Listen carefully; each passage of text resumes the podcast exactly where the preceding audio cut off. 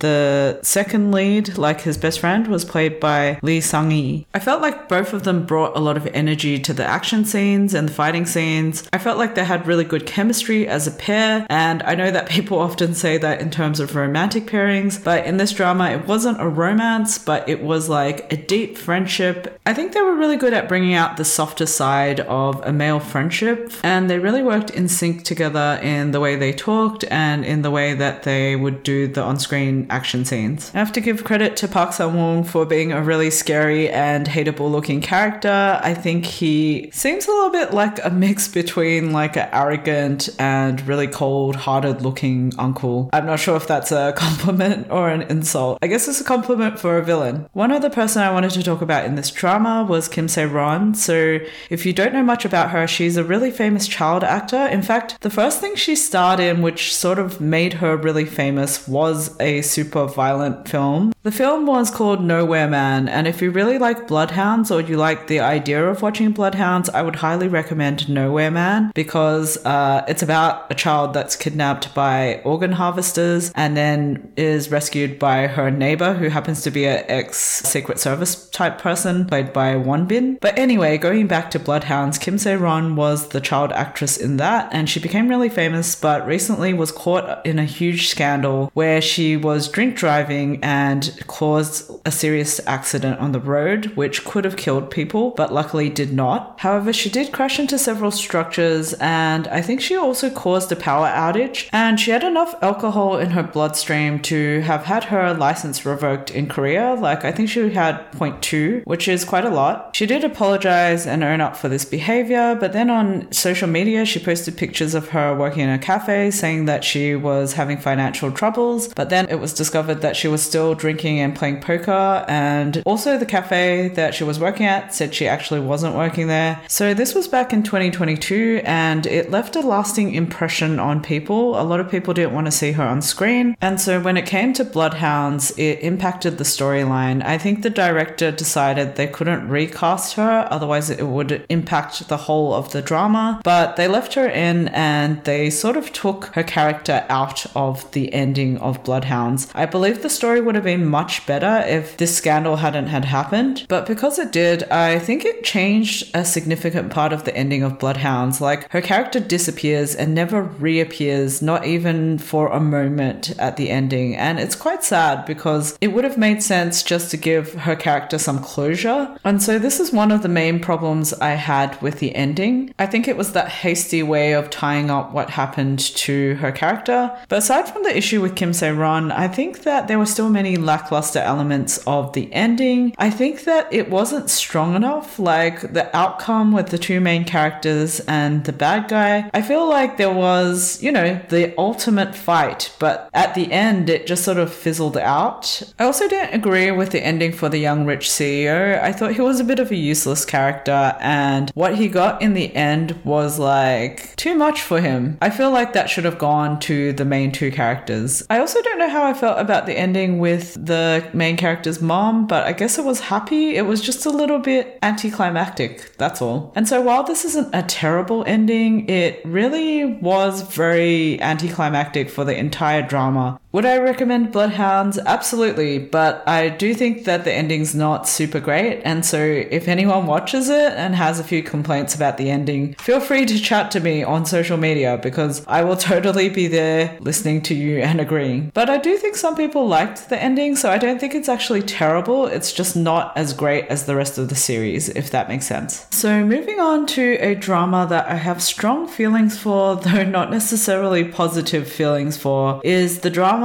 called A Time Called You. And if you know anything about this drama, you should know that it is a remake of one of my all-time favorite Taiwanese dramas called Someday or One Day. So I really, really, really love Someday or One Day, and I don't think I'm the only one at all. I would say it's the best drama to have come out of Taiwan, and it's definitely on the list of top ten dramas I've seen in my life, regardless of country categories. And I'm not the only one who feels that way. So a lot of people loved this drama, not only in Taiwan, but across all of Asia, particularly in Korea. It was so popular in Korea that they actually managed to have it show on Netflix, which hasn't happened anywhere else in the world. And the stars even flew from Taiwan to Korea to do fan meets there. So I think Someday or One Day was really successful because it was such a heartfelt drama. It has a beautiful romance that cuts across time and space. And I mean that literally, because it is a time travel drama. But more than that, it's also a drama that examines what it means to be a friend, what it means to have a family. It's a drama that's set in nineteen ninety-eight, and so it brings back those nostalgic vibes as well. And they were really good at showing that time period and being true to it. So when they announced they were going to do a remake of Someday or One Day in Korea, I think a lot of people were very unhappy to hear this, because remakes generally do not do well in portraying the sentiments of the original series. And along with this, there were always going to be a lot of challenges converting the cultural elements, especially in this drama, which depended very heavily on a Taiwanese song that was popular in the nineties, a song called Last Dance by a well-known rock singer called Woo Bai. So in many ways, I kind of feel sorry for A Time Called You, because it was always going to be a hard battle to win. In many ways, I felt sorry for A Time Called You because it was always going to be a hard battle to win.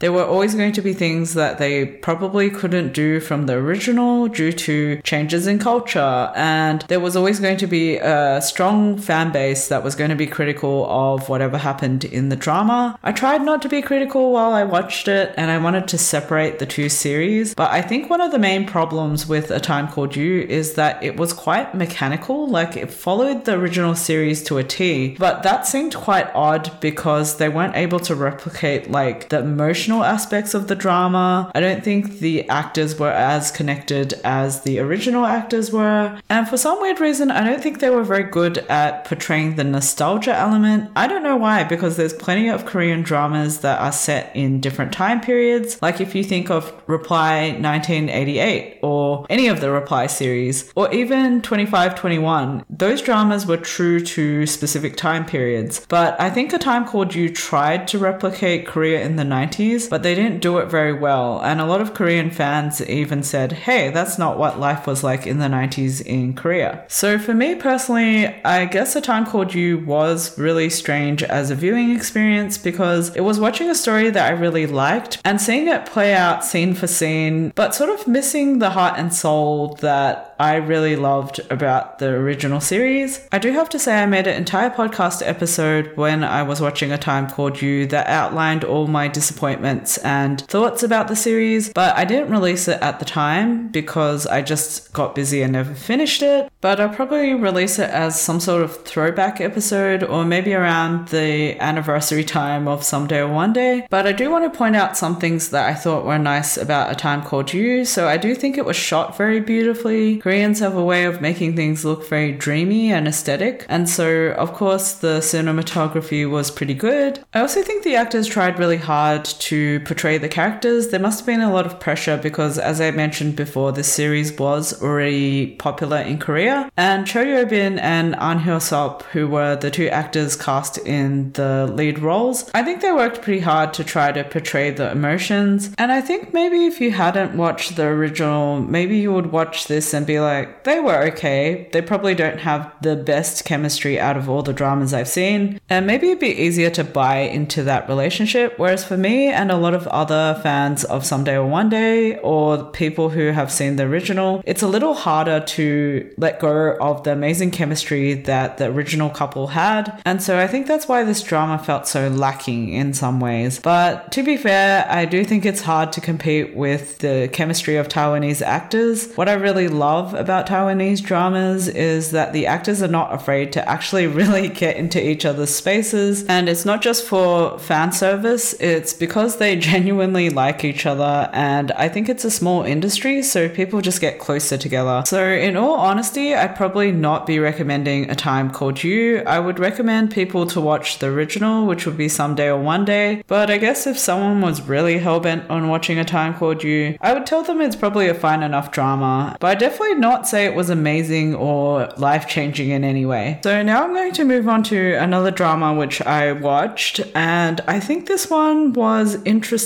in that it made me think a lot about fantasy, but again, it wasn't a romance that really spoke to me. And what I mean by that is not that I dislike the pairing or anything like that. It just means that I suppose it's rather forgettable for me. Like, I'll watch the drama, enjoy the good bits, and then sort of get over it. I wouldn't really think much about this pairing again, I suppose. It's not like those dramas where I find the pairing to be perfect. I really enjoy the romantic aspect of that couple, and I'm following them both on Instagram, hoping that they'll interact with each other or something like that. You know, like borderline shipping, although I hate that sort of word. I think I've explained about it in a past episode, probably one of the Extraordinary Attorney Woo Young-woo episodes, where I talk about how shipping is sometimes really seen as very polarizing, and I just enjoy it when the actors have good chemistry and are friends off set. That's my idea of shipping. Sorry, I've totally gone on a tangent and not realized it. So the drama I'm actually talking about is Destined With You, and whilst I was interested in this drama initially for the two main actors, I'm not sure that I enjoyed their characters' romance that much. I think it is quite a mushy romance, so if you do enjoy that style, this one's probably for you. For me, I think this romance was very sweet, but also they got together quite early on, and I don't know if I felt like there was enough reasons that they fell in love, and so it didn't quite hit me deep in the heart. But I do know a bunch of people who really enjoyed it, so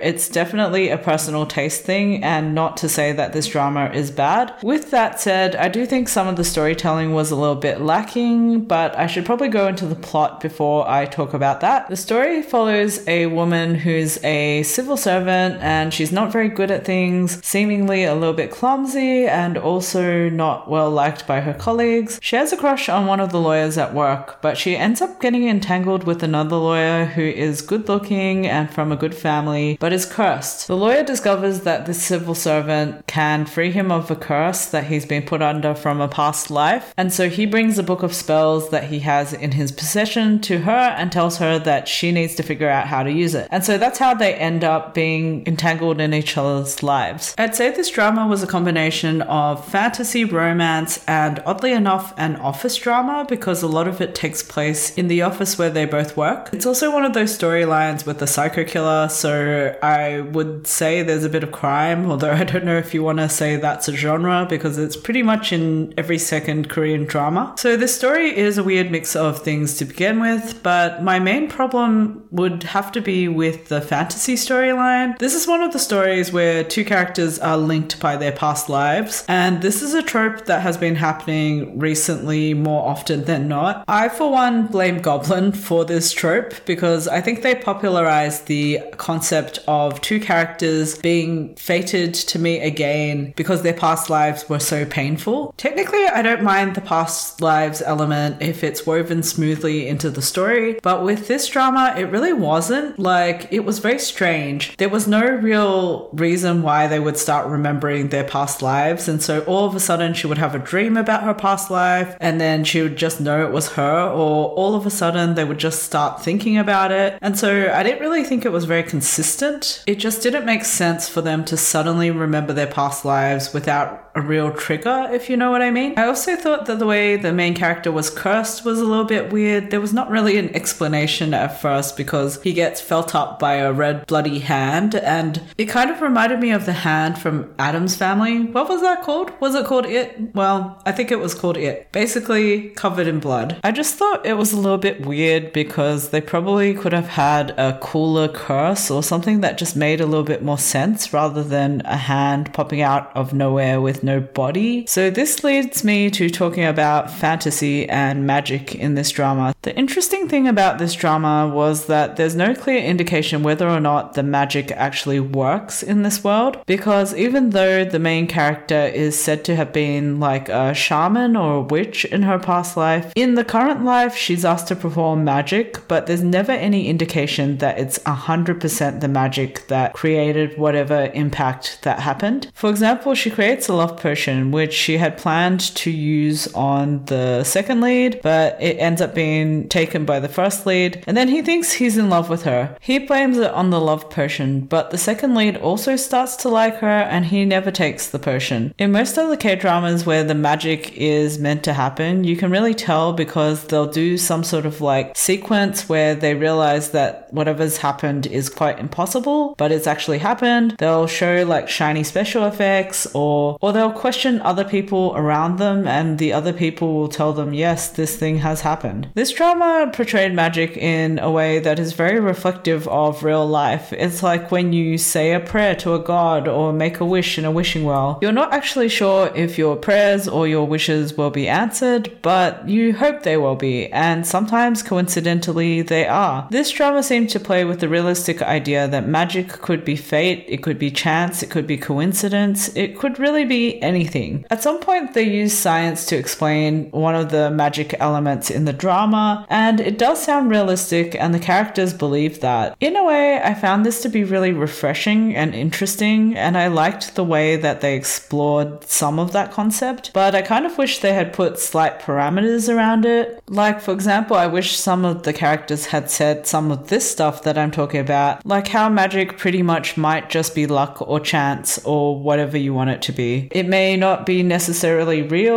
or it might be something to do with faith. I feel like without them actually explicitly talking about how not concrete the magic was, it became really confusing for anyone who was watching. I suppose it's just weird because the first half of the drama really focuses on the fact that she's supposed to have been a shaman in her past life and there's this spell book, so not acknowledging the magic or lack of magic was really strange. So I just want to talk a little bit about the main actors and their characters before I move on. The main actress was Cho Bora, and unfortunately I think in this drama she had to play a bit more of a flaky female lead trope, and that is not really my favorite kind of trope, so it probably contributed to me not really warming up to this drama pairing. I think for me, I find it a little bit frustrating when any of the leads are a little bit flaky because it kind of makes it hard to watch. You just want to cringe the whole time. But to be fair, I also felt really really sorry for the main character because it was clear that she was working in an office where there was a lot of toxic behavior. I didn't like the way her manager and her co-workers were so mean to her, and in the end they become friends, but I feel like they were really still just using her in many ways, which I didn't really warm up to in any part of the drama. In terms of the male lead, I did really appreciate Rowan's contribution to this drama because it actually kept me entertained, and I probably did watch this drama for his character. Surprisingly, in the past I've not actually been as big a Rowan fan as many other people. In this drama I felt like I finally got to see more of his acting range. In the past I felt he might have been a little bit more stiff as an actor. In this drama I felt like he actually was holding all the comedic scenes. I felt like he was really good at pulling really weird faces or doing really weird things and then later on blaming it on the magic, so it was really funny the way that he pulled those scenes off. And not to be shallow, but they also styled him up really nicely in this drama, so if he is your favorite actor I would highly recommend this drama. But moving on from a romance that I wasn't so keen on to one that I was quite keen on, I am talking about Castaway Diva, and I had a lot of fun watching this series. I'm a big fan of Park Hyun-bin. I think she's super talented and she's done so many interesting roles and she's really good at picking projects. I'm also a big fan of Chae Jong Hyeop. He just seems like such an easygoing person. Like, he laughs a lot and he seems quite like friendly to everyone, and so that's why he's on my favorites list. The story centers around two kids who become friends and find out that both their households are quite abusive. The girl is trying to become a singer because it's her dream to run away from her abusive father and also to meet her favorite singer, and she can do this if she wins a competition. One night the abuse gets particularly bad and the boy agrees to help the girl run away from home. Her father discovers her and decides to chase after them. In the end she ends up jumping off the boat and her father follows suit, only for him to drown and for her to end up on a deserted island. She's stuck there for a long fifteen years until she's discovered by a pair of brothers who end up giving her a place to stay and also want to help her achieve her dreams of becoming a singer. In the meantime, this girl's favorite singer has also fallen from grace, and when she finds this out she's really disappointed, but she also decides that she's going to help her idol get back on her feet. I think this drama is interesting because it does ask people to suspend their disbelief a little bit more, because I do think that it's probably not that easy to survive on a deserted island for fifteen years by yourself. But I don't think you'd really call this drama a fantasy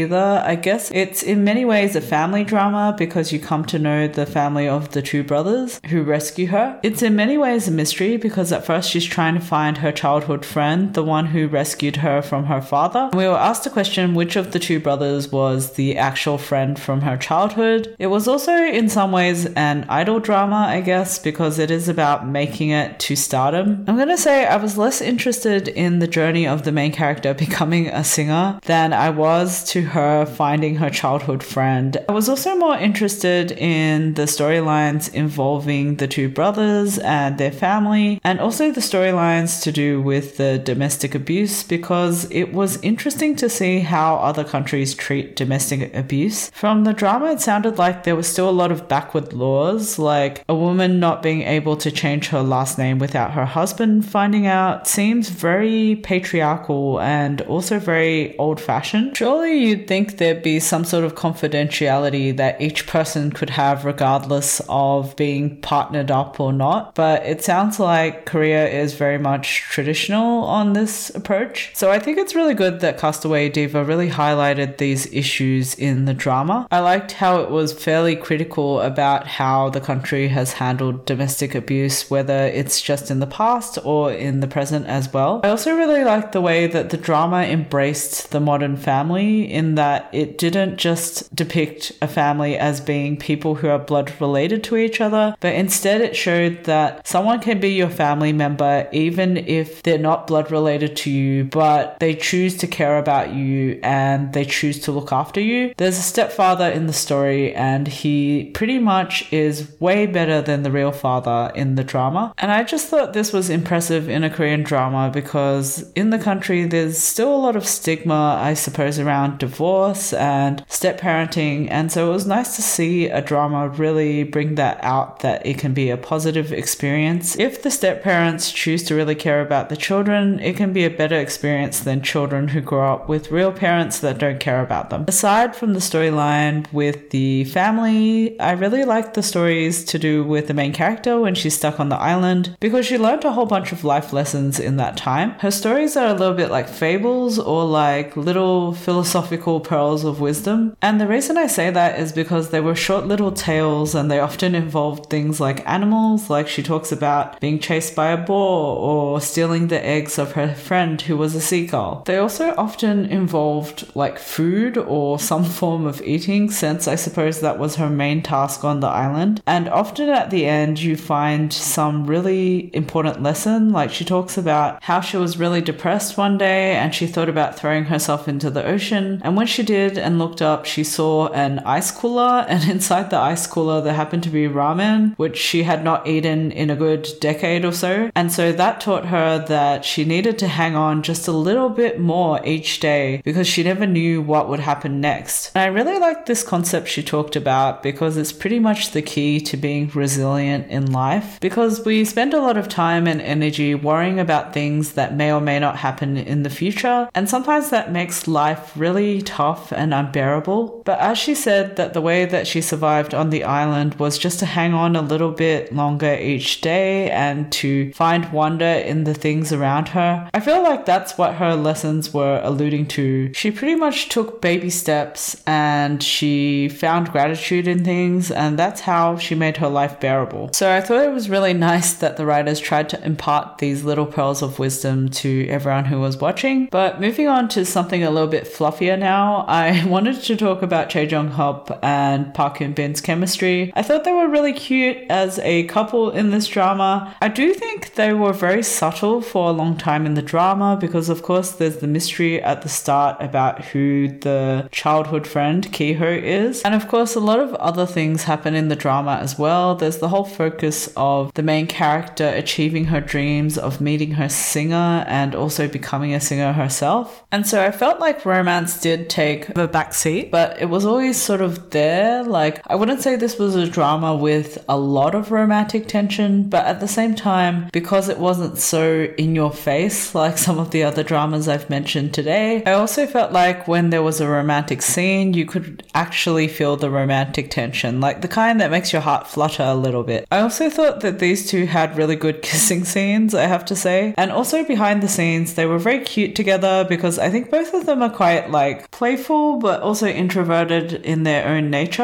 And so they were really comfortable in each other's company, and it really showed in the way that they acted on screen as well. And at this point, I'd like to add that even though there was a love triangle, I for once didn't have second lead syndrome, but I know a lot of people did, and I can understand why Why? Because the second lead, who was played by the actor N, was such a charming and chatty character that it felt a little bit sad that in the end he didn't get the girl. But as he was the brother of the main lead, I think it would have been really awkward, and so it's nice that he was gracious enough to bow out of that competition and to soothe himself with other things. But I know a lot of people who just wanted to clone a copy of So Mokka so that he could be happy with her forever. And that is fair enough, because I did feel a little bit sorry for him as the second lead. I don't know why I didn't get second lead syndrome, but I think the competition was too strong because I quite like Chae Jong Hyeop, as I mentioned before. Soldiering on to the next drama now, I want to talk about Death's Game, which is a drama that I think is only partially out at the moment. At least I've only seen half the episodes, but I believe there's like a second season which continues on from the same storyline. Anyway, this drama is based on a webtoon, which I find is the case for a lot more of the stories that have a grittier storyline, and this drama is no exception. So in the story, a guy sees someone die on his way to a job interview, and it really traumatizes him. So he actually performs pretty poorly at the job interview, and following this he ends up having a really hard time finding a job for the next seven years. He ends up doing a lot of little part-time jobs, but he isn't able to get an interview for a company as good as the first one that he was going to go for. Anyway, when he finally does get an interview with that company again, everything goes wrong on that day, and at the end of the day he decides to kill himself by jumping off a building. As a result, he dies and ends up meeting Death. Death decides to play a little game with him, allowing him to reincarnate twelve times. If he can survive in any of the lives that he's been reincarnated into, then he will be able to live in that person's body for the rest of their life. However, if the guy fails, he is going to end up in hell being punished. Honestly, I feel like this webtoon has been designed to encourage people not to take their own lives. I don't know if telling people that they'll go to hell is something that would help, but I do think think that if any media does allow someone to rethink their actions, then it's a positive media to me. So this drama stars Seo Eun-guk as the main guy, and also stars Park So-dam as Death, and I really like the idea of Death being a female. Park So-dam is also one of the coolest looking girls out there, and so I feel like she's been appropriately cast as Death. I also think that just having Death is interesting, because normally Koreans really like the concepts of grim Reapers, and this time around they haven't really called her Grim Reaper, and so I kind of appreciate that, because I feel like this is so much cooler. Like, she's sort of the lord of the underworld. I also like that in this drama they used a very big name cast, because every time the character reincarnates they actually got an established actor to play out the role that he reincarnates to. I wonder if there was a practical purpose for this, because I feel like it'd be quite hard to film each of the stories if the actors weren't established, because I believe it'd be challenging to keep the flow of the same character. Anyway, I'd recommend this drama because it was fun to just see all the different storylines and then to recognize which actors were showing up. So my draw card into this series was that Lee Jae-wook had one of the storylines in here. Another draw card was Lee Do-hyun, who also has a storyline in this drama. Anyway, there were many actors that I was surprised to see in there. I think the first reincarnation is Choi Siwon, and I was like, hey, I know who that is. And it was just really fun to see all of them take on Seo Eun-guk's character, except in a different body with a different character's physical and historical traits. The funny thing about this drama is that I think a lot of the cast from Alchemy of Souls has ended up in this series. In fact, Lee Jae-wook and Yoo In-soo ended up in the same storyline, the same reincarnation storyline, and so they got to act together once again. And Go Youn-jung was also in this drama, although a lot of Alchemy of Souls Season two fans were probably a little bit sad because they weren't in the same storyline, and Go Youn-jung also plays the girlfriend of Seo Eun-guk. But back to Death's Game, I think that it's a really unique drama. I quite like the concept. It is a very violent drama because all of the deaths are very, very painful. In a way, I suppose it's episodic, although I feel like sometimes the reincarnations were very short and sometimes very long, long, but I guess in this series, the main character ends up going through different bodies and different lives and experiencing different deaths. And so I would definitely recommend this drama for a number of reasons. I think it's such an interesting storyline. I also really like the actors in this series. I feel like it's fun to be watching out for a new actor each time. And I think this drama has a lot of entertainment value on the whole. I believe this drama only really will have eight episodes in the end because four have been released, so I suppose there'll be another four to tie things up. Now, speaking of second seasons, I think it's time to move on to the segment of second seasons for this year. So I'm going to start off with a second season drama that is quite unrelated to the first season drama, and that is Strong Woman Nam Soon. Technically, this drama is a bit like a spin-off of the first series because the characters are completely different and the storyline is completely unique as well. In Strong Woman Nam Soon, the series focuses on a girl who gets lost in Mongolia, but she still ends up finding Korean culture through their small, tiny little old-fashioned T V, and she decides that she likes Korean culture and begins learning the language as well. When she's older, she decides to go to Korea to try to look for her family. Meanwhile, in Korea, her family have been looking for her as well because they're pretty convinced that she would survive. This is because in the family, there's a gene passed on from generation to generation through the female lineage that ensures that females become very, very extremely superhumanly strong. Because of this privilege, the females in the family are able to look after the family by generating lots of wealth and also by protecting everyone, whereas the males in the family are really weak and need a lot of protection. And so this series was really tongue-in-cheek and took a lot of gender norms and gender assumptions and turn them around. So as I mentioned, the girl Nam Soon looks for her family, the family looks for the girl. On her journey to do so, she ends up meeting a policeman who at first is just very suspicious because part of his job is looking for people who may be taking a drug that enhances people's strength, but they soon come to know each other and become friends and develop a really cute little romance. The policeman also ends up working with Nam Soon's mom, who is a bit of a badass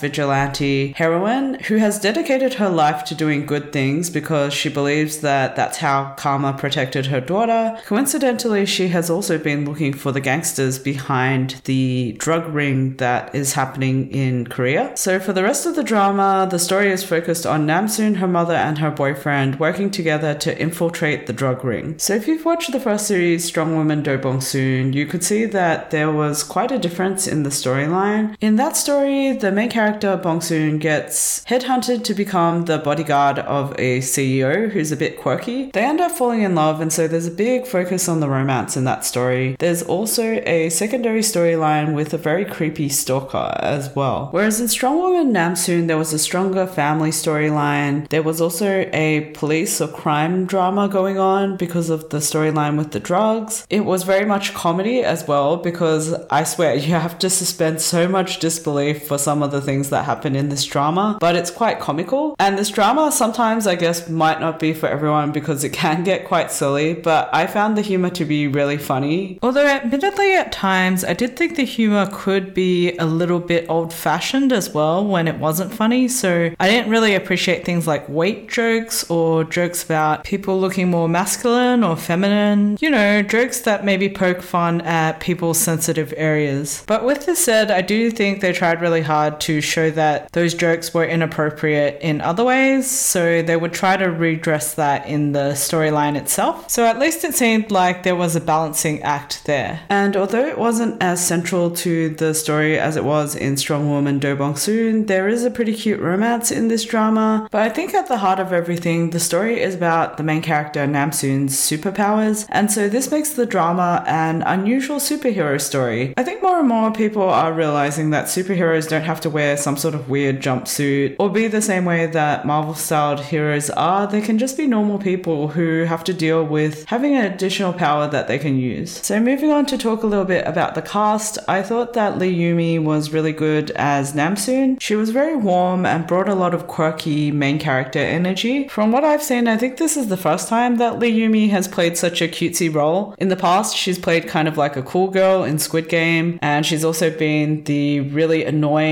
and selfish character in All of Us Are Dead. I feel like I've always liked the projects that she's taken on, and this has been no different. It's been really nice to see her play a very wholesome character. I feel like she had great chemistry with most of the cast, so Ong Seong-wu, who was her love interest, they were pretty cute together, but it's a shame that he was in the military when this aired, and so there wasn't much additional like promotional fan service or anything like that. I also had really good chemistry with the villain, who was played by Byung Woo-seok, and it was interesting because I think it gave a lot of people second lead syndrome with the villain. I did not have second lead syndrome because he was really toxic, and I think he was toxic till the end, but I also felt really really sorry for him because his storyline was pretty much the lonely misunderstood villain, and no one understood him till the end, not even the main character, or at least if she understood him she never reached out to him, mainly because he had hurt her family before, and so it was quite sad because I think he actually did genuinely like her. But then again, you do not drug people that you care about against their will, and so I feel like this was always going to be doomed and out of the question. Nevertheless, I feel like it was interesting in this story because normally I think they allow villains to try to turn over a new leaf or at least offer the olive branch before the villain rejects it. But in this story, Nam Soon never offers him the olive branch, and no one else does either. They don't realize how lonely he is as a villain because everyone around him has either betrayed him or tortured him, and it's really interesting because they showed this to the audience, who of course felt their heartstrings being tugged at even though he was the bad guy. I think it didn't help that his storyline started with him being an orphan who was taken by Russian gangsters. I also think it doesn't help that there's a scene where Nam Soon tells him that he's just a little lost, but he was someone who was trying to be a better person or something like that, and it really makes him think for a moment. But then Nam Soon doesn't reach out to ask if he can change, and he never initiates any change that makes him a better person, so the ending for him is what it is. I think one more note as to why people were shipping Nam Soon and the villain together, and I think that's because Ong Seong-wu was in the military at the time this was released, and so I don't think they did many videos or social media things beforehand either, and so actually whenever I saw any promotions for this series it would be Lee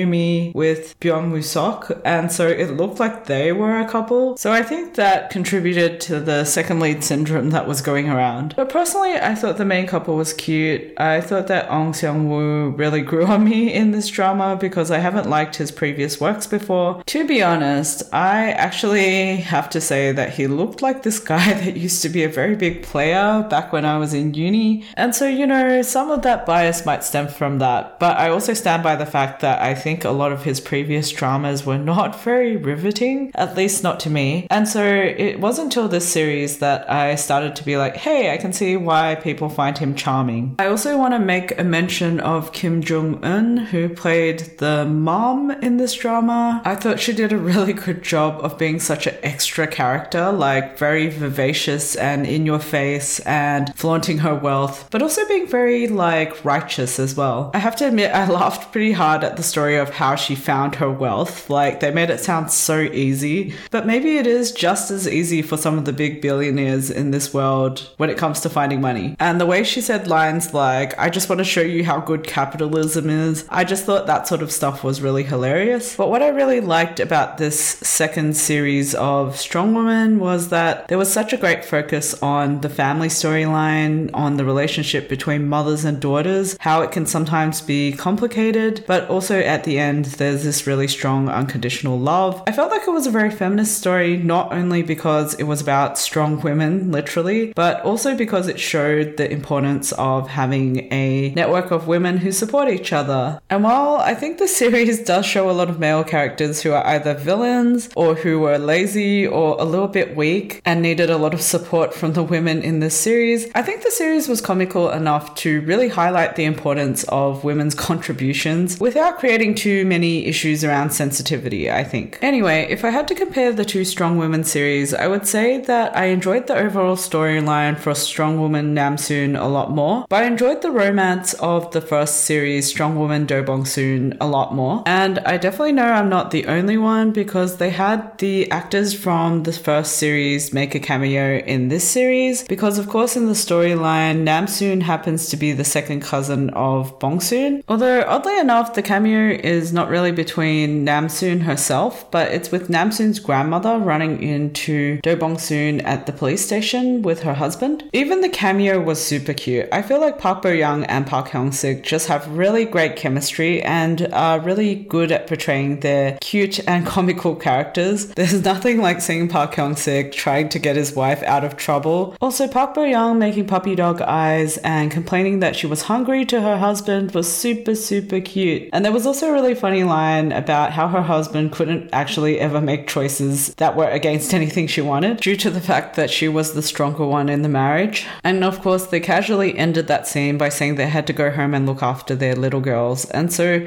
that was like the perfect cameo. I think it was like everything funny, cute. It continued the story of the characters and showed that the characters' relationships were going strong. But honestly, I think it also showed that Park Bo-young and Park Hyung-sik also had good off-screen chemistry as well. When the internet saw this cameo, everyone lost it, because I think everyone just realized how much they missed this couple from Strong Woman Do Bong Soon. But moving on to some final thoughts about Strong Woman Nam Soon, I really enjoyed this series. It's not to be taken too seriously. It is very funny and comic book and silly, and I won't say it's completely perfect. There were sometimes too many scenes with the grandma's romance, which I wasn't completely interested in, whereas there wasn't enough of the main characters' romances, I think. But in terms of the storyline, I actually enjoyed that there was a focus this time around, and I hear they're thinking of making a third season or third series, though I'm not completely sure if they would continue on with either of these series or introduce a new strong woman from the family. So now I'm going to move on to talk about Soundtrack two, which is a similar thing. The second season is actually very different to the first season. In fact, it's, I guess, a different series because it focuses on a different couple to the first season and has a unique storyline as well. I actually never watched Soundtrack one, which coincidentally also stars Park Hyung-sik. I think it might have been because I wasn't so keen on the pairing, and someone had said that they didn't have that much of a chemistry going on, so I didn't really bother. But Soundtrack two I picked up because I was interested in seeing Steve and No in another drama. I've only ever seen him in Pachinko, and I quite liked him in Pachinko. I was also interested in seeing Kim Sae-ron in a more leading role as well. I think all three of the actors have only really just been newish actors who have made it into the tier of playing first and second leads recently. Recently. The story also looked pretty easy to follow. It was six episodes and about a couple that used to date but then had a bit of breakup, but then they decide to start things over when she is accidentally hired as his piano teacher by his friend. The series felt a little bit like a study on a relationship. It was interesting because you could see that they both had their own issues. The male lead could be quite immature and also quite superficial when it came to money at times, while the female lead had a huge inferiority complex in the story. Storyline. In terms of the drama, I think it was quite interesting to watch as a character study and a study of a relationship. I thought the pacing of the drama wasn't very good, and there were a lot of issues that were sort of brought up, but they never really resolve it. For example, the main male lead has a hearing issue. I don't think they ever really tell you that he's getting better or getting worse, or maybe I missed it, but it wasn't that clear. Similarly, the girl is about to open a tteokbokki shop, and she's always complaining about how she doesn't have money, and she's always living in fear, and then all of a sudden she decides something to do with going on a trip, and I just couldn't find the logic in that because she stopped the construction on the tteokbokki store, and I'm kind of like, hmm that's going to cost a lot of money. I think I enjoyed the aspect of being an outsider looking in on someone's relationship. Sounds kind of creepy, but that's what you're doing in this drama, and getting an understanding of the different characters.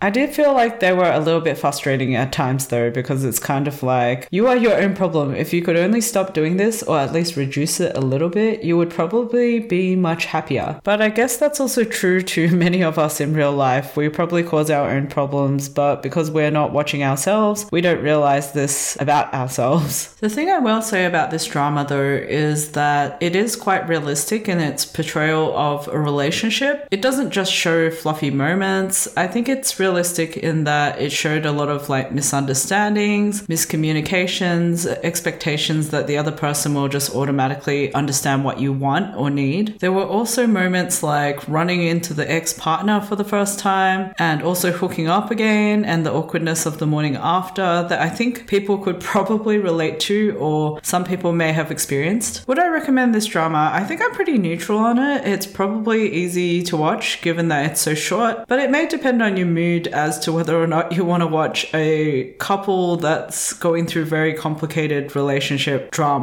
So now I'm going to talk about a second season drama where the characters were the same from the second season to the first season, but the second season storyline served as a different arc to the first season. And the first one of these dramas I want to talk about is Taxi Driver two. I actually had really high hopes for this drama because I really, really loved the first season. And I think it's because this drama had a good balance of everything. It had fantastic storytelling pacing. It had really good acting. The humor was really on point. It was super witty and funny. There was also a really cool and suspenseful revenge plotline going on in the drama. And when I say revenge, I mean revenge. Like every single character had a story where they had suffered some form of real injustice and they were out to get the bad guys. The premise of the story, if you haven't watched season one, is that there is a taxi company that helps victims who have suffered great injustice get revenge on the people or perpetrators that have caused their pain. The main driver at Rainbow Taxis is a driver called Kim Do-ki, who also carries out a bunch of the revenge plot lines with the help of all the other staff at Rainbow Taxi. In some ways, Kim Do-ki kind of reminds you of a secret agent because he's just always dressing up as a different character and infiltrating a different workplace. But this makes sense because Taxi Driver is a episodic drama, so every episode there would be a new victim that they would be helping to get revenge for. Woven into the story was how the staff got revenge on the people that had caused them harm in the past. Also creating suspense in the storyline was a cat and mouse chase with a police officer who was onto them, because of course vigilante revenge is considered illegal. So all these elements made the story really exciting and intense and worth watching. Honestly, the first season could have stood alone as a perfect drama. It had a really good ending and everything had been tied up neatly with a bow. But because the drama had performed so well, they decided to make a second season for it, and I remember being a little bit hesitant when I heard about this because I wasn't sure what they were going to do, but the formula of Taxi Driver seemed pretty foolproof, so I figured it'll probably just be more of the same. Also, any excuse to see Lee Je-hoon is a valid excuse in my opinion, because Lee Je-hoon always picks good projects, and of course he played Kim Do-ki with a good balance of being silly and cool. I really, really, really wish I could say that I liked the second season of Taxi Driver, but if I'm being brutally honest, I was really, really disappointed with the second season, and I think there are so many things that could have been done better. I'm not sure why they were done the way they were. It's almost as if they changed like the script writer, the person directing, and the producer. I'm not sure. Everything just felt off about the second season. I suspect it's because the storyline for season one ended so neatly that they didn't really have anything to continue on in terms of points of tension. All the main characters had carried out their personal revenge, and also on top of that they'd learnt about the dark side of teaming up with criminals to ensure justice was served through revenge. They had managed to wipe their slate clean with the police and hide all their activities, and so they were limited by these elements. Whatever revenge that Rainbow Taxis now carried out, it had to be less violent and probably a bit more family friendly. And I'm not saying that everything has to be super violent for it to be good, but there needs to be some sort of tension or chase to make the storyline move really quickly and to give it some form of suspense, particularly because this is an action series. They did try to fill the void left by the lack of police chase and the lack of personal revenge stories with the introduction of a new character who was supposed to have a plot twist as the villain, except it was too obvious early on, and because it was so obvious it kind of became draggy because you're waiting from like the first couple of episodes until they finally reveal, yes, this person is the villain. It just affected the pacing of the drama and also made the drama lose its edge and momentum, which was what the first series was known for. I think another issue in season two is that they realized how good the humor was in season one, and they tried to overcompensate with what they were missing in season two with more humor. Unfortunately, that threw off the delicate balance they had between being funny and being cool. Doesn't matter if a character is cool or not. I think in this show it kind of mattered because Kim Do-ki is someone who's meant to be a bit cutthroat. In order to suspend your disbelief about him being able to perform acts of revenge, he would have to have that sort of like attitude or look or demeanor that is a little bit cool. You know what I mean? Another reason he had to be cool is also because in season one they had already given him that look, and so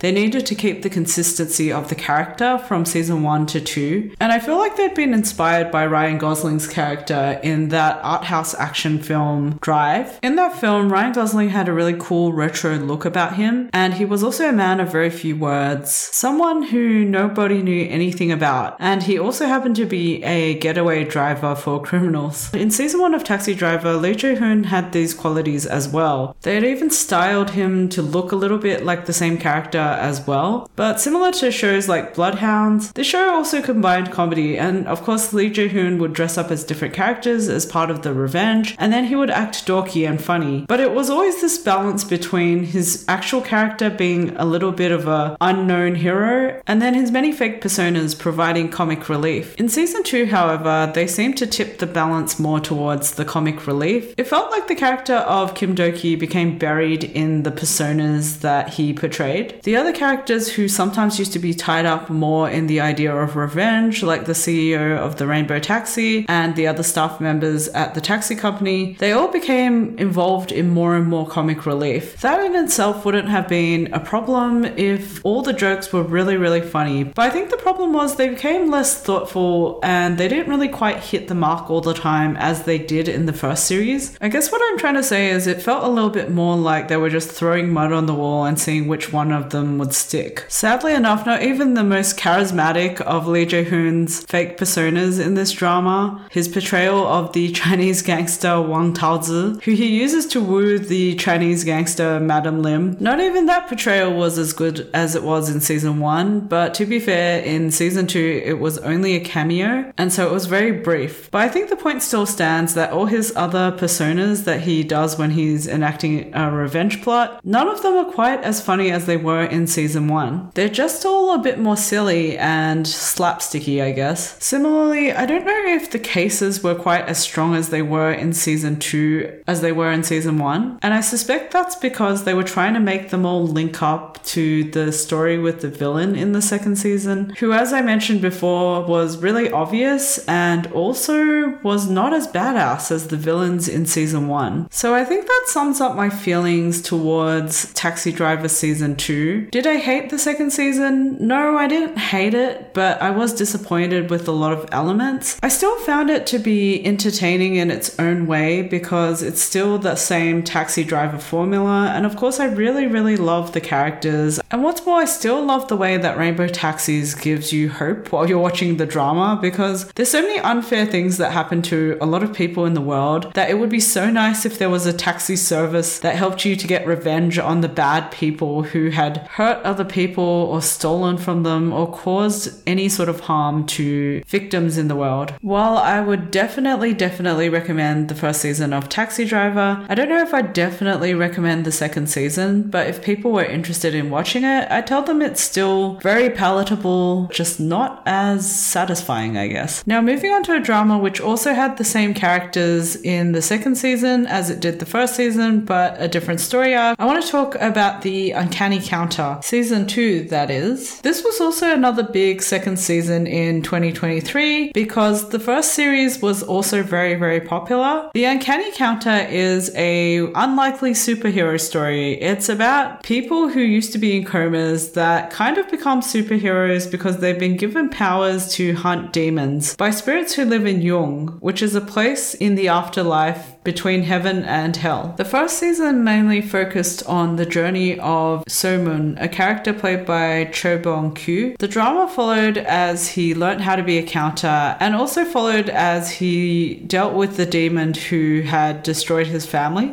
In the second season, So-min is now a talented counter, and they introduce a new counter called Na-jok Bong. The counters also have to deal with three demons who have caused havoc by killing other counters. Because there's a team of four counters in this drama, there are obviously sort of four leads, although Cho Bong-ku's character So-min is probably the main main character. There's also Kamo Tak, played by Yoo Jun-sang. There's also Do-hana, played by Kim Sae-ron, and also Chu Mei-ok, played by Yom Hai-ran. In the second season, the new counter is Na-jok Bong, and he's played by Yoo In-soo. So the first season of The Uncanny Counter will always be the best season in my heart. But you know, I actually didn't mind the second season of Uncanny Counter. I thought it was quite good. And even though it did have flaws, I, for some weird reason, do not feel half as disappointed with it as I did with the second season of Taxi Driver. I think there's a few really strong points which really won me over with the second season of The Uncanny Counter. One of those points is that most of the characters still kept this strong level of consistency from season one to two, and more than that, it was the cast chemistry or the family vibes on screen that really, really made it feel quite the same as the first season. Honestly, I think there was a certain magic in watching them all do their training scenes together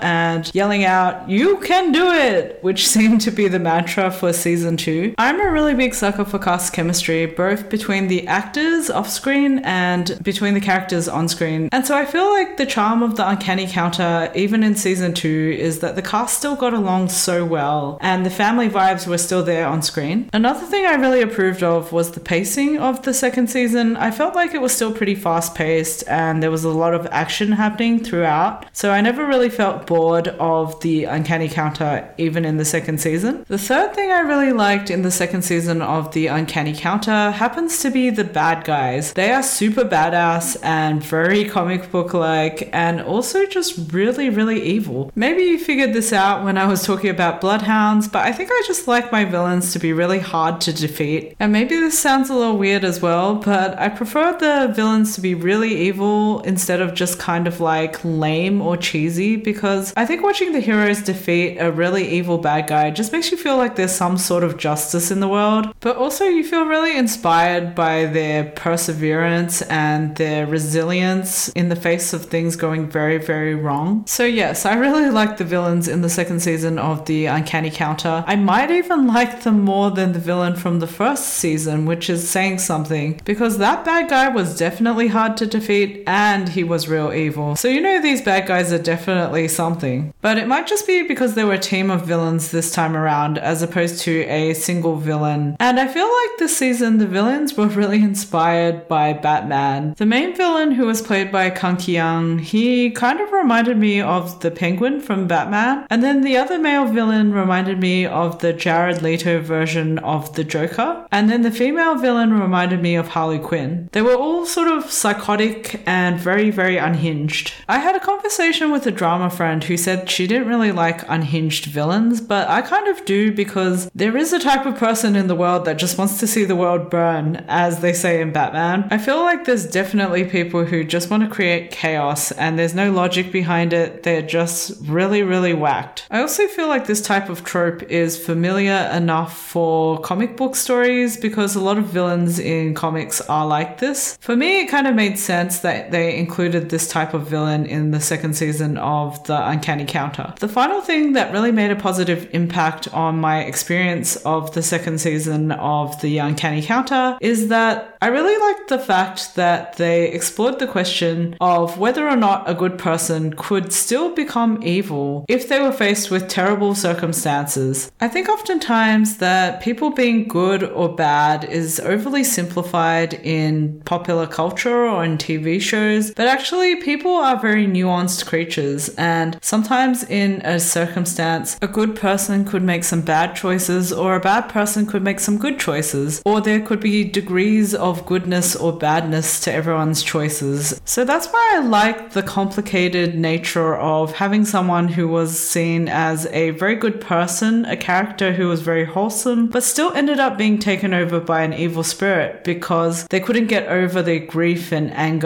and that transformed them on a different level. Maybe it's just me, but I like it when shows have this deeper layer aside from just entertainment, where they look at things that are a bit more existential or philosophical as well. So these points that I just mentioned, I think, really saved the second season of The Uncanny Counter for me, at least. But with that said, there were still a number of things I wish I could have changed about the second season. And if these things hadn't been included in the second season, I would say it would have been as good as the first season. Like Taxi Driver in some ways, all the characters had had personal traumas in the first season, which were resolved and tied up nicely. And so in the second season, again, I think they tried to overcompensate with a lot of humor, which didn't work out. In fact, in The Uncanny Counter, they introduced a new character who was purely for comic relief, except I felt like he was just too silly. Like, there was no moment where he wasn't just a normal character. I think every line, every action, even his superpower, they were just all over the top and overbearing. I'm not sure if it was the character or the acting of the role. I will say the role was played by Yoo In-soo, and he has done a lot of like comic roles before. He either always plays a funny guy or a bully whenever I've seen him in a drama. I feel like he would have the comedy down pat, so maybe it was just the way that they wanted him to portray the silliness and amp it up. It just got a little bit much at times. Another thing that bothered me was story logic. Some of this I am not sure if it's because it followed the source material, because this drama is based on a webtoon, so it could just be that the writer had already written the world to be like this. But certain rules of the world did not make sense. Like, for example, and this is going to be a bit of a spoiler, so if you haven't watched The Uncanny Counter two and you want to, you should probably skip this little bit right now. There's a battle between the counters and the demons on the top story of a really tall building in the second season, and someone tries to summon the territory, except he's not able to because apparently the territory won't reach up to that level. And I don't know about you, but many a time Somun has summoned the territory, I swear those beams of light go straight up to the heavens, or to Yung as it's called in the series. And so I find it really, really bizarre that it wouldn't reach the top level of a building. Like, how tall are buildings? thirty stories? one hundred stories? So to me, this sounded like a huge plot hole, or it just didn't really make sense. Another thing that bothered me was that while most of the characters were consistent most of the time, there were also times I felt like their storylines went on weird tangents in the second season. For example, Cho Bong-kyu's character, Somun, he's apparently worried about how he can't save his family or friends, so instead of like trying harder, he sort of withdraws into himself and just gives up at some point, which doesn't seem like the character of Somun. It's meant to be a subconscious thing, but I don't think they really showed it in the story in a way that really made sense to the character's nature. The other thing I didn't like about the second season were forced cheesy storylines, and I can think of two. The first is that they gave a love story to Kim Sae-ron's character Do-hana, and again, I haven't read the webtoon, so I don't know if this is actually a legit storyline and they're just following the webtoon, but it felt like in the first season they were hinting that maybe Hana and Somun might potentially have something going on if there was to be any romantic storylines in the drama. However, between season one and two, Cho Byung-kyu was accused of bullying, and this turned into a huge scandal for him. He's pretty much been cleared of that charge, but I think it still sort of had an impact on his career and may have changed some potential storylines or projects that he had been working on. This is not fact, but I do think that it may be one of the things that might have changed some of this. Anyway, they introduced a storyline with a boyfriend for Do-hana, Kim Sae-ron's character,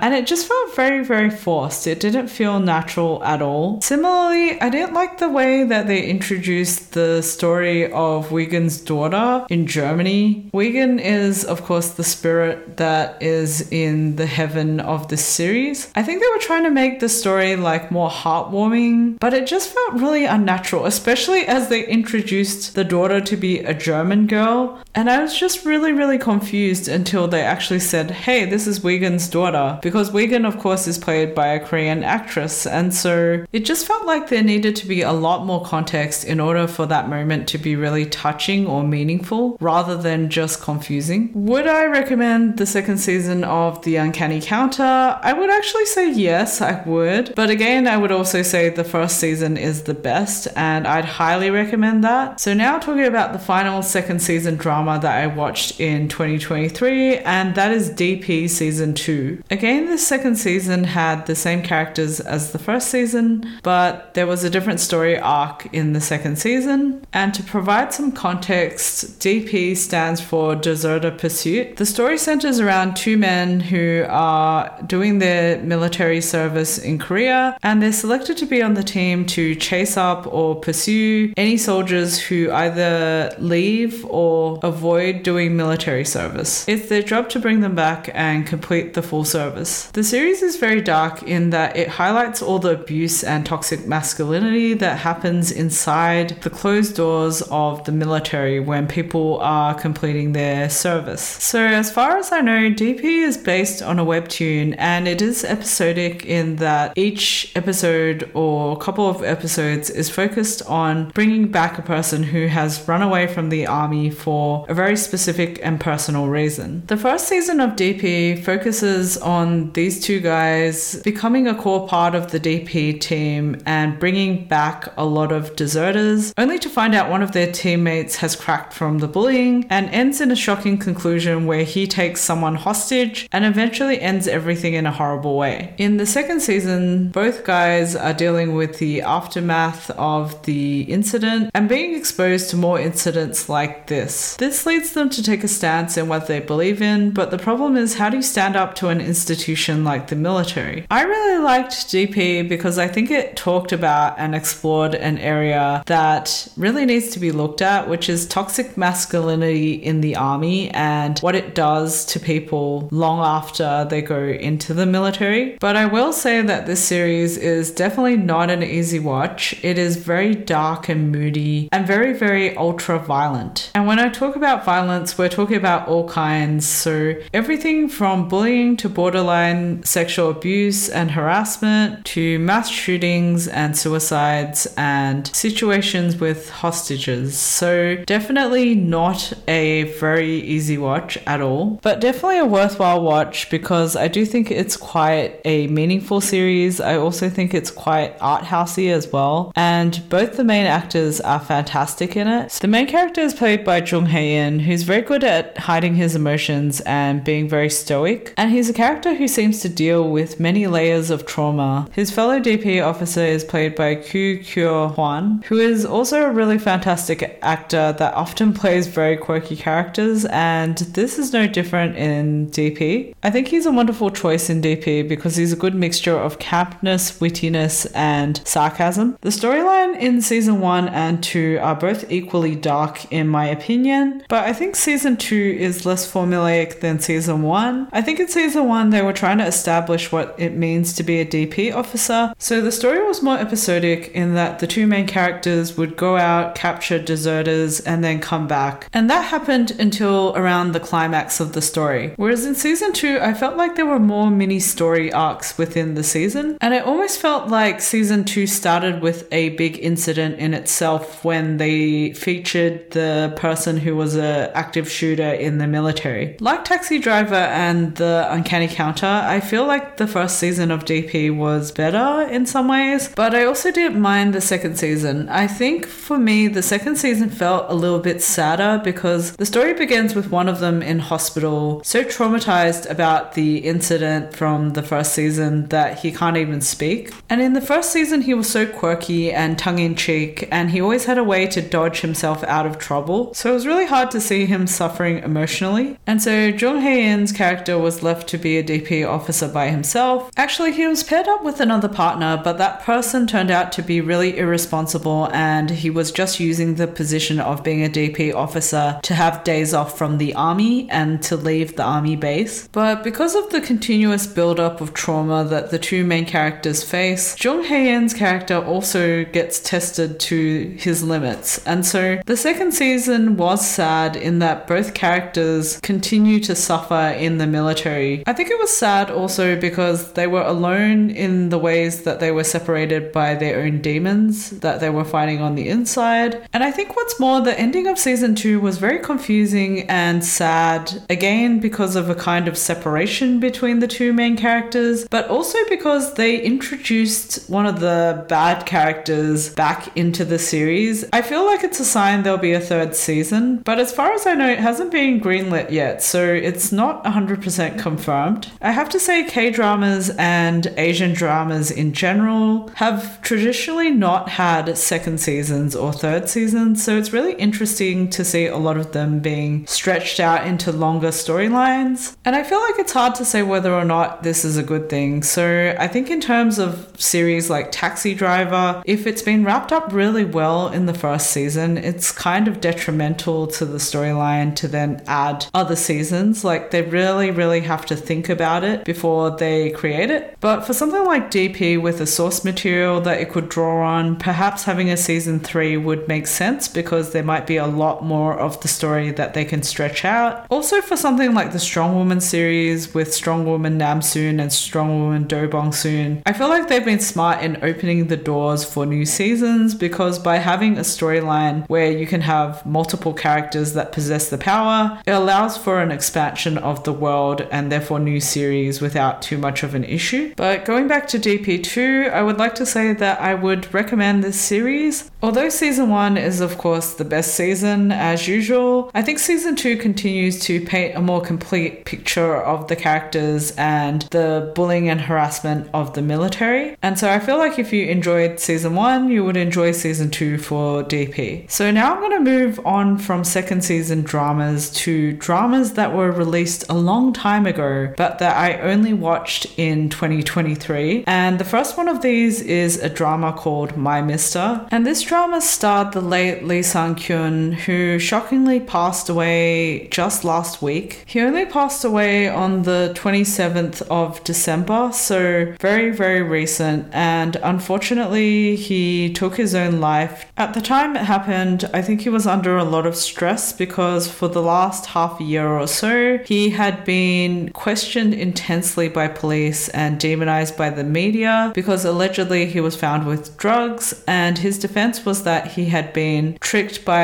a bar hostess and then blackmailed for drug use, because in Korea it's very, very highly punishable if you have drugs on you or are using them. And while I don't condone drug use or hanging out with bar hostesses, I do think that sometimes the Korean media can be quite harsh and can really tear down celebrities when they're caught in a scandal like this. I also think Korean netizens can be quite harsh as well, because life is tough over there, and I think sometimes when celebrities are caught doing things that seem scandalous, the public just feel an urge to take out their anger on these privileged people doing the wrong thing. But the whole thing is just so sad, because I feel like, as with most scandals, this would have blown over, and I wish he had thought about that, because he leaves behind a family with two children as well. So it's pretty heartbreaking. And again, while I don't condone the use of drugs or potential cheating, I do think that we don't really know the lives of other people, so sometimes it can be really hard to understand why things happen or whether or not we're hearing the truth. And so it's just really sad that someone had to lose their life over something like this. I also think it's a big loss to the industry, because if you don't know who Lee Sung-kyung is, then I'm not sure what you've been watching, because he is the rich dad in Parasite and he's also the second lead in Coffee Prince. So I feel like you would have come across him at some point. He was also really famous for My Mister, which is the drama that I'm about to talk about that I watched in twenty twenty-three. And this drama is also famous because I U is his co-star, and so it was a drama with real big names. It also had this raw slice of life, healing and melodramatic storyline, and so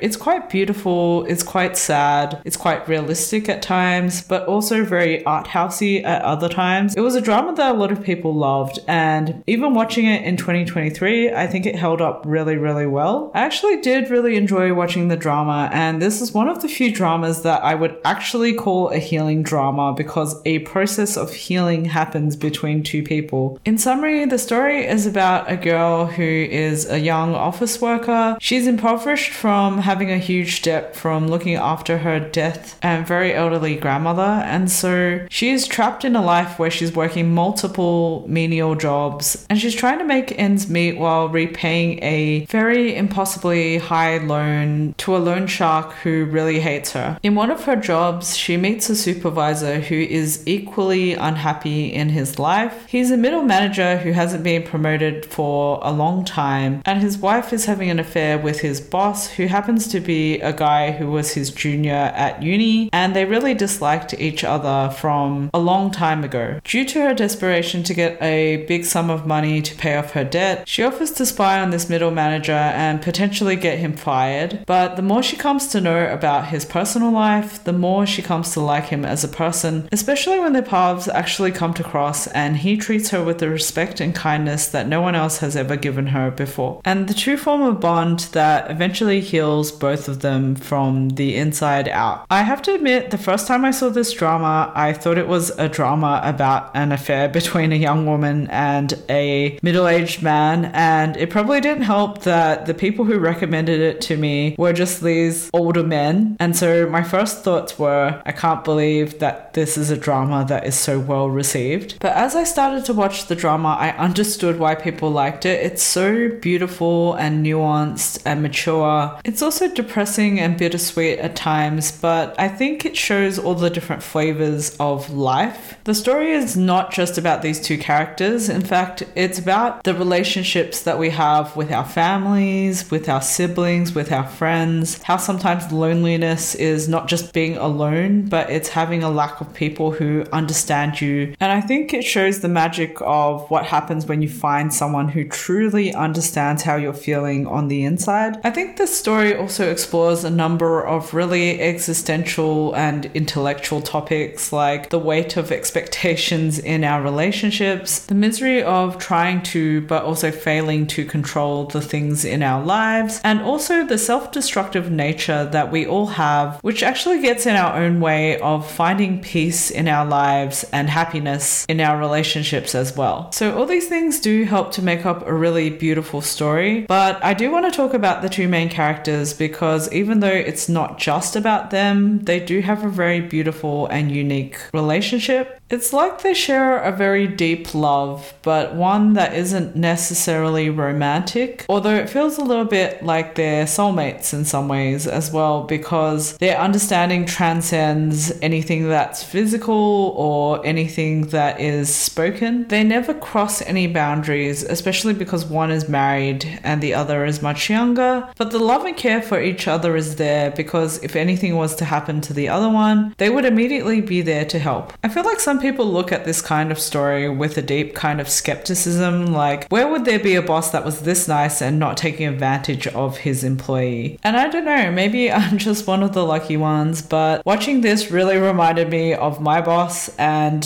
I feel that he's probably of the same make, like the same sort of gentle soul who is really generous and has really helped me a lot during the time that I've worked for him. And so I found it really relatable in certain ways. Thankfully though, I think we are more cheery than the characters in this story. But I just wanted to say I have been converted since I watched this drama, and it's really high on my recommendation list for anyone who hasn't seen it yet. If you like a thoughtful, meaningful and slow burn drama with really good dialogue, I highly recommend My Mister. So I promise I'm almost at the end of my list, but I do have one more drama that was made a while ago that I only watched in twenty twenty-three, and that is Where Stars Land. This drama was predominantly a sci-fi romance with a bit of office drama, and it starred Lee Je-hoon and Chae Soo-bin, and they play lovers who meet whilst working at an airport together. So the story centers around a female lead who is very ditzy and not very good at her job, but she really loves working at the airport. She gets transferred into a team where she meets someone who she met on the day that she was going to the job interview. This guy has a big secret in that he's pretty much a cyborg. He's part machine because of something that happened in his past, and while Chae Soo-bin's character really wants to stand out, Lee Jae-hoon's character really wants to blend in with the crowd and not have anyone notice his secret. But unfortunately, the more he gets to know the female lead, the more he starts to stand out. So the story follows how he can keep his secret whilst working at the airport. I have to say, this is another drama where I was put off for a fairly shallow reason, which was that I had heard reviews saying that Chae Soo-bin's character was really annoying in this, and that's why I didn't watch it for so long. But I regret this because her character is only a little bit mildly annoying in the first couple of episodes, and so I feel the people who dropped this drama for that reason totally missed out on seeing her grow and evolve as a character. And I think it's unfair because they only ever really say Chae Soo-bin's character is annoying, but there were a few moments that Lee Je-hoon's character also was slightly annoying because he's so stubborn about a certain decision later on. But overall, I really like both actors and I like their characters in this drama. Their characters made for a really cute couple together, and aside from that, I thought the storyline was exciting enough with really fast pacing as well as a slight air of mystery as well. And maybe that's just me, but I was also interested in seeing what the airport was like as a workplace. Also, the second lead in this drama happens to be Rowan, who is the female lead's like really good friend, and in this drama he has such a high-pitched voice. It's so strange, but I think this is one of his earlier works, so obviously he was younger and maybe a bit more nervous as an actor. I'm not quite sure. I found this drama to be an enjoyable watch even in twenty twenty-three, and to be honest, I just recommend it so that it would balance out all the negative reviews about an annoying character, because to be honest, she's not that annoying once you get past episode two. There are two more Korean dramas which I did semi-watch this year, and then I want to talk about one Taiwanese drama and I will tie up this episode. So the drama that I sort of got halfway through on and then put an indefinite pause on was Heavenly Idol, and this series was truly bizarre, but also it was based on a webtoon, so I guess that makes sense as to why it was so weird. It is also a fantasy fantasy romance, so I guess this is like a new style of webtoon fantasy. Basically, there's another supernatural world, and in that world there are these like kind of religious leaders called pontifex. Maybe they're not religious, maybe they're just leaders, but they kind of do remind me of religious leaders. I think it's because they're so pure and good. In the story, the main pontifex is fighting with the evil one and somehow gets transported into our world. Not only does he end up in our world, he ends up swapping bodies and becoming a K-pop star in this world. And so the story is ridiculous. Obviously, the male lead is really confused and he has to find a way to get back home to defeat the evil one in his planet. But he also has to live out his life as a K-pop star in our world, where he discovers that the evil one is also trying to take over. And of course, there's romance because there is a fangirl who really, really loves the idol who's body that he has swapped with. She thinks that he's lost the plot at first, but then she comes to believe in what he says and she starts to help him out, which is how they develop a romance. This drama was super silly, and I think part of it was because the costumes were so extra for all of the male leads' different characters. I also felt like the story read a little bit more like an anime or like a Wattpad fan fiction, and so I think this is why it ended up being a drama that I've paused, although one day I may put it on in the background as I do something else. And so you're probably wondering, why did you pick this up if you thought it was so silly? And of course it was an actor that got me. So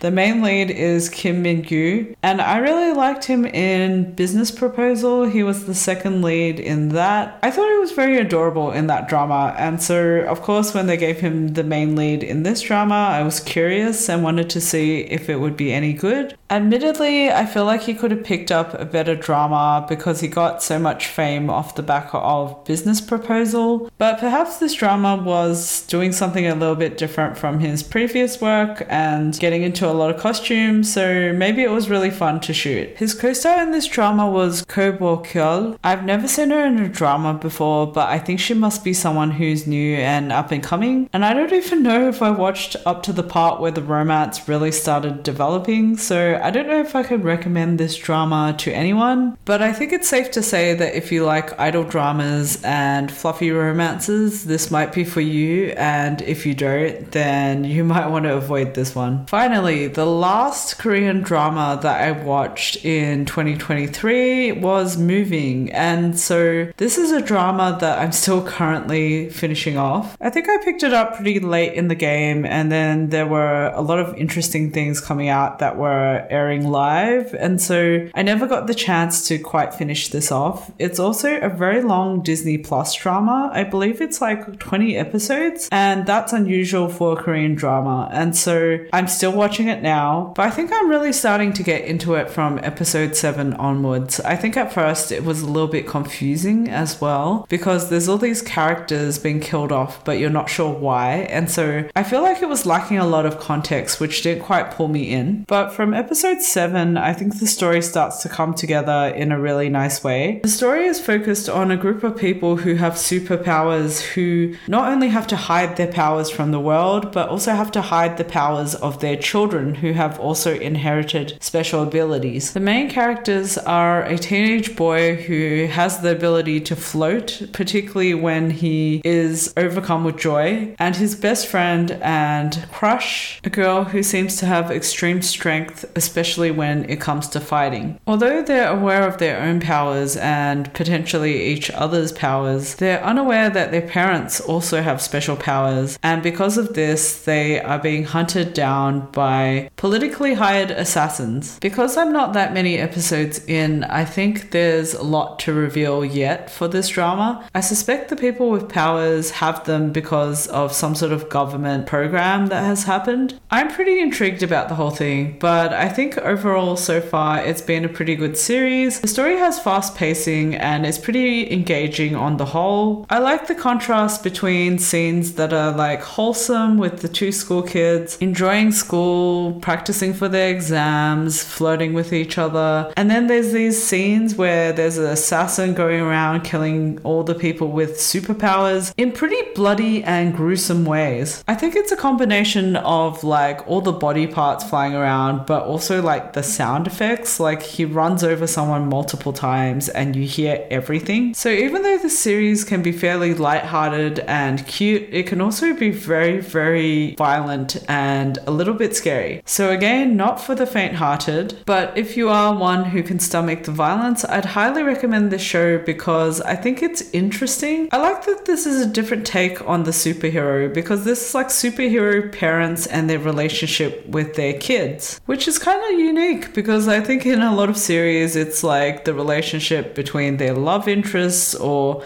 between a villain who they have this long-standing grudge with. But what happens if they have kids and the kids have superpowers? I think this show kind of answers some of those things. I also like the tension between all the kids at the school, because it seems like the school is exploring the powers of all these children who seem to have inherited things from their parents, and some of the kids seem to have a lightness with their power. They have really good personalities, and others seem to have a deep-seated love for anger or are quick to violence. And so it'll be interesting to see how all the powers play out once they've been exposed. I also thought it was interesting that the villain starting out was a Korean American, or a Korean that had been adopted to be raised in America but in really tragic circumstances. Like, he appears so scary until you find out his backstory, and then you feel really sorry for him as well. It's interesting because in Moving, the younger actors are lesser known. They're sort of like the up and coming generation of actors, whereas the parents are really well known actors who have been around in the industry for a while. It stars Ru Seung-rung, who you might know as the evil emperor in Kingdom, but in Moving he is the father of the main female lead, who happens to be played by Go Youn-jung, and as we talked about before, this was one of her big projects for this year, along with Death's Game and Alchemy of Souls two. Although I suppose that was really a twenty twenty-two project which really ended in twenty-three. Anyway, her character is really good friends with a character called Bong Sok, and he's played by an actor called Lee Jung-ha, who is a fairly new actor from what I can see. However, the mother of this character in the series is played by Han Hyo-ju, who you might know from the series Happiness, which was really, really good, and she starred opposite Park Park Hyung-sik in that series. But she looks quite different here because she's playing like a single mom and she pretty much has glasses on the whole time. It's so interesting because it took me so long to recognize that it was her. Anyway, I'm yet to see how this series ends, but I would recommend it based on what I've seen so far. It did take me a few episodes to get into this drama, but I think it was a little bit more of a personal thing as opposed to the drama was not interesting or anything like that. So finally, we've gotten to the last drama I want to talk about, and it's actually the only Taiwanese drama that I saw this year, which is a little bit sad because normally I love getting into Taiwanese dramas, but I think this year I've been pretty busy. I've watched a lot of Korean dramas, and to be fair, I started the year really strong because I was obsessed with the Someday or One Day movie, which I know I haven't talked about, but I'm going to leave that for a special episode all by itself. But getting back to to the only Taiwanese drama that I watched this year. It was actually an anthology and it was called At the Moment. So each episode had a different storyline with different characters, but they were all interlinked. For example, the first episode was about a love story that developed between two contestants on a reality dating show, except that in the show they hadn't been paired together, and so they had to kind of keep their developing feelings under wraps. So the episodes after this had nothing to do with these two specific characters, but would focus on some other characters. And later on, you would see these two actors make cameos, either as like the housemates or the best friends or the sisters. And so the characters were all interlinked in each other's lives in some way, whereas the stories of each episode were different because they focused on the love lives of different characters in each episode.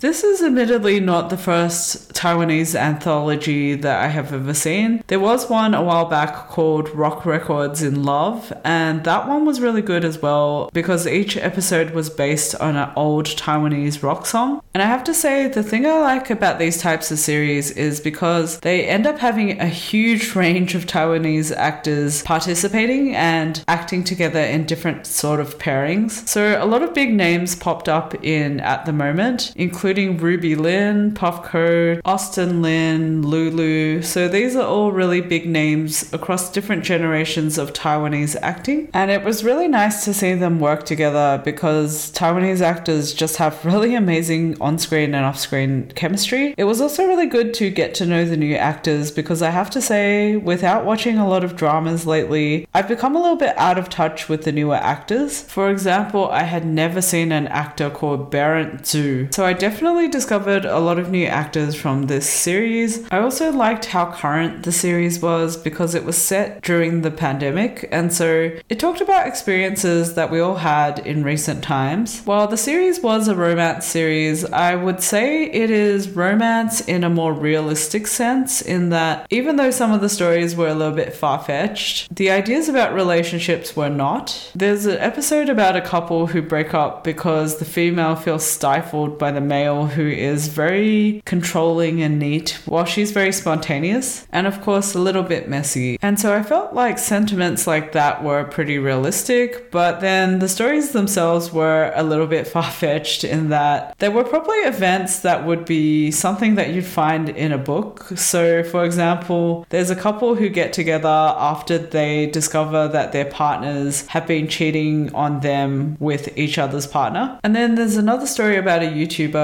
who falls in love with a man that she at first is very annoyed with because he tells her off for not giving her seat to an elderly person. So she pretends to be blind to get back at him, but then he thinks that she's blind. So he feels bad for what he's done and he tries to help her get to her destination, not knowing that she's actually not blind. And as a result, they become friends and they start to fall in love. But she lives with this terrible guilt that she's lying to him. And so this is a very Bold and the Beautiful type scenario. It's very extreme and, you know, unlikely to happen to your average person. But But I think that's what makes this series such a good watch. It's like a mix between really extreme stories and very real relationship sentiments. There are also a few episodes that are a little bit smutty, so if that's not your thing, then you've been warned. Overall, I thought the acting was pretty good. It was a great cast. The storylines are interesting. I don't think every single episode was the best thing that I'd seen, but it was pretty good for a overarching story, and it covered a lot of different types of relationships, and it was quite diverse because it covered like same-sex relationships, relationships with people of different ages and different ability levels, and I just thought it was really interesting in that regard. While it's not my favorite series or anything like that, I do think it's really interesting and refreshing to watch, so I would definitely recommend this. It's also pretty easy to access because I'm pretty sure I watched this on Netflix. And on that note, I think I finished my year in review for twenty twenty-three. I'm pretty sure I talked about twenty-three dramas that I watched in twenty-three, which works out pretty well. If you've somehow made it through the whole episode, thank you so much for listening. I'm hoping in twenty twenty-four I am more consistent and able to do more episodes so that my year in review next year will be much shorter. I'm also hoping to watch more Taiwanese dramas in the next year, but I think it depends on how well I split my time and also what sort of things come out. But I just wanted to say thank you so much for your support. If you've listened to any of my shows or left a review or anything like that. If you ever want to chat to me about dramas, you can find me on a forum called Janghaven. I will always respond if you at me. I'm also on Twitter and Instagram as These Dramatic Days as well. Anyway, I'm going to end this episode now, but I hope you enjoyed listening to all the opinions, thoughts, and random facts that I had for you about each of these dramas. And I'll see you in the next episode. Bye!